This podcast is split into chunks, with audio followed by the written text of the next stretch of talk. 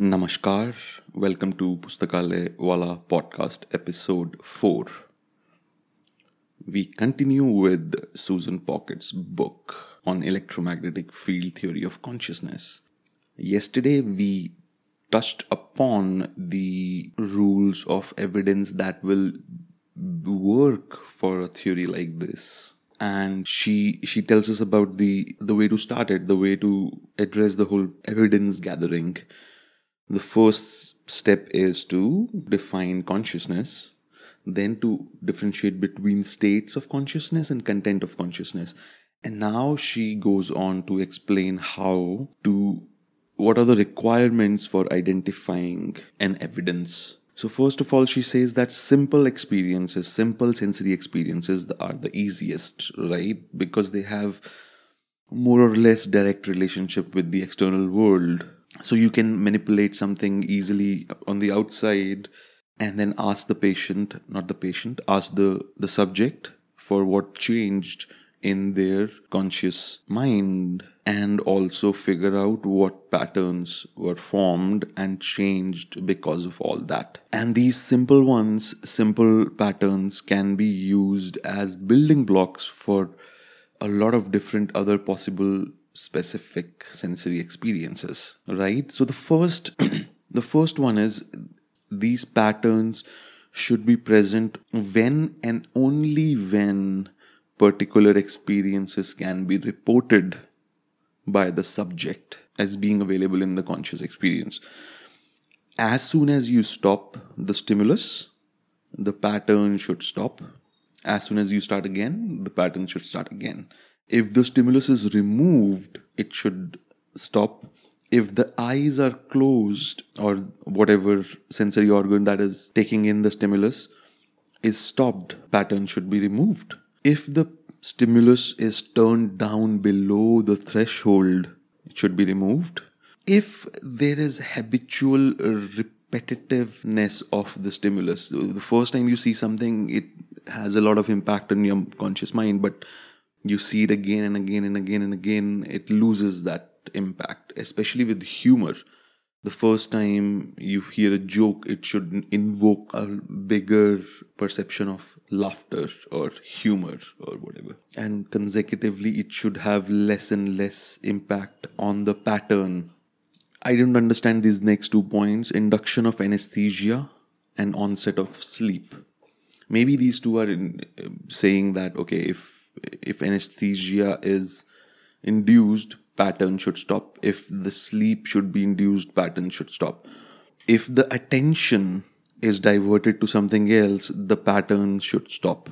And the last point is if the binocular or by binaural rivalry so if, if two eyes are looking at different things if one of the eyes is covered the pattern should change should be different from when the other eye is covered. That's one of the I think the the experiments that are really popular in these studies because it allows us to do these kind of experiments directly correlating the stimulus with the neural correlates of consciousness so these, these these are the first this is the first type of characteristic it should be the pattern should be exactly limited to the conscious experience if it's not there is an evidence that patterns are not matching the conscious experience and uh, theory fails right? And it should and the pattern shouldn't be available in case of uh, uh, things like blind sight. There is this um, there is this uh, phenomena where you you show a person who's blind something but some part of the brain does catch because the eyes do work and the reason they are blind is because the some part of their visual cortex is injured but some other part of the brain can handle those stimuli uh, to let's say deflect from a an, a ball coming their way or some object flying towards their face. And the reflex action doesn't require the the visual cortex let's say i'm just i'm not sure if that is the case.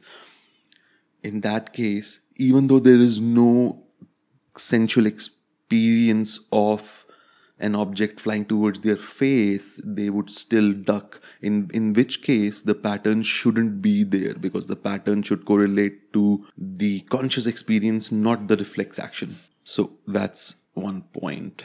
These kind of guidelines are really interesting to me because this I'm actually witnessing actually actual new science being figured out while you go along.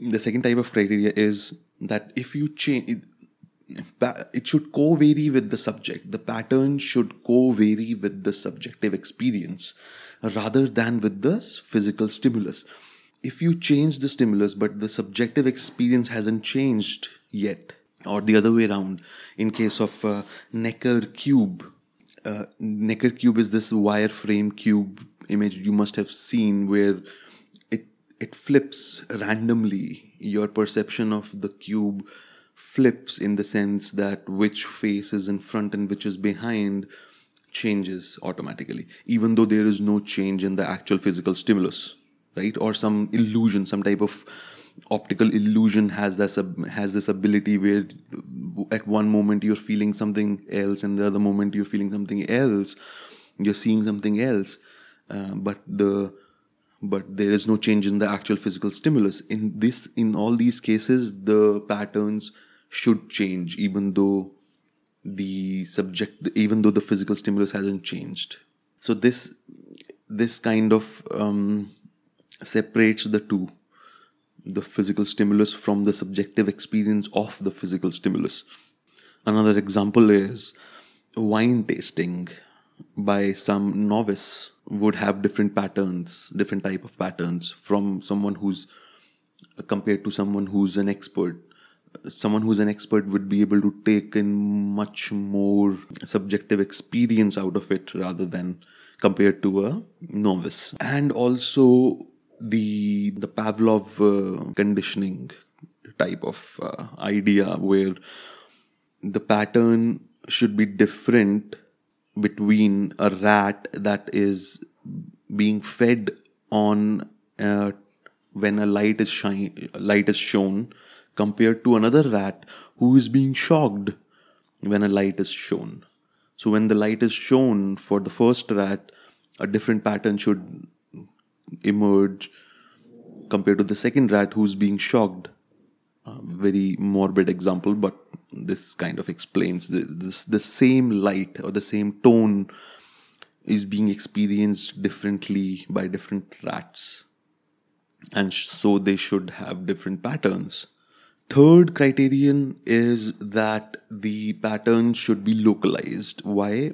Localized to a, a small part of the brain because because of a few every, a few data points that were collected in the last century that some parts of the brain when injured remove our ability to be able to detect faces or peoples or remember names or all those things. So if the if a specific area is injured and you lose an ability that area should the, the pattern the electromagnetic field pattern should be localized to that area in some sense that that area is, should be responsible for creating that pattern right?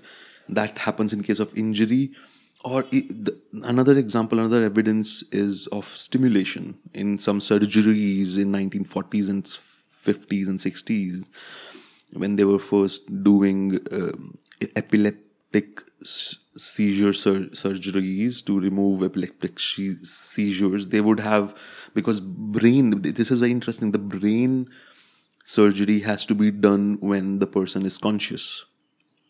That's easy to do because brain doesn't feel any pain. So you can uh, locally anesthetize uh, the skull and still have uh, a painless operation. And they made use of it. The fact that you the, the brain is exposed but the person is uh, conscious. So you touch parts of the brain and ask the patient what are they feeling? What are they seeing? And they have these vivid sensory experiences of uh, tingling of the left toe or the sensation of deja vu or being outside the body and all those things. So again localized localized to that specific place in the brain. I'm way overshooting but i have to finish these four today. The fourth one is opposite of the third one. Even though it's very localized there should be a global quality to the whole electromagnetic pattern. Why? Because um, it first of all it's all unified and cons- consistent experience right? Again the example of necker cube both can't cannot coexist. Both ty- both ways in which you can look at the necker cube cannot coexist at once. So they have to be you know um, in a way they have to be serialized. One pattern comes first and then the second one and then the first one again and then the second one. It's not it's serialized it's not parallel. Unconscious processing of information can be really parallel in all over the place all the whole brain can handle that. But conscious experience in a way is kind of uh, serialized. Thoughts come one at a time usually. Maybe there are a couple of thoughts at once but it's still mostly serialized. You're only focusing on one thing. You only perceive yourself to be focusing on one thing even though your mind is probably focused on a lot of different things. It's not come up to the actual conscious experience right? There is only one workspace where everything else come up everything comes on. Uh, so only a limited limited patterns should be able to coexist at once. So these four criteria the first one being that eh, uh, the first one is the is that it's the the pattern is exactly coincidental with the stimulus or the sensation of the stimulus. Second one is as the as the stimulus varies the pattern should not vary unless the subjective experience of the stimulus has varied. It doesn't matter what the physical experience is changing uh, or not. Third one is that it should be localized and the fourth one is, is that even though it's localized it should still be a little global. Now having said all that we still haven't actually differentiated between the evidence of any other um, theory of uh, consciousness and this one. We are trying to find out the neural correlates of consciousness. In a way, in some of these, maybe maybe she's focused on. So I'm confusing it a little bit. My point is, we are still not differentiating between people who um, believe in um, EM field theory and people who believe in the psychoneural what is that? Psychoneural theory of consciousness. It's it's because of the neural firing not the field that is generated. Some of the some of the evidence are going to be used both ways. So that kind of a line is yet to be in my point of view maybe i'm missing something here but that is still up in the air and I'm really overshooting the time now, so I should stop today and we'll discuss the next step tomorrow. These, these these are just four pages of the book, so it's it's a it's it's it's going to take a long time, but we are up to the task because this is extremely interesting. See you tomorrow.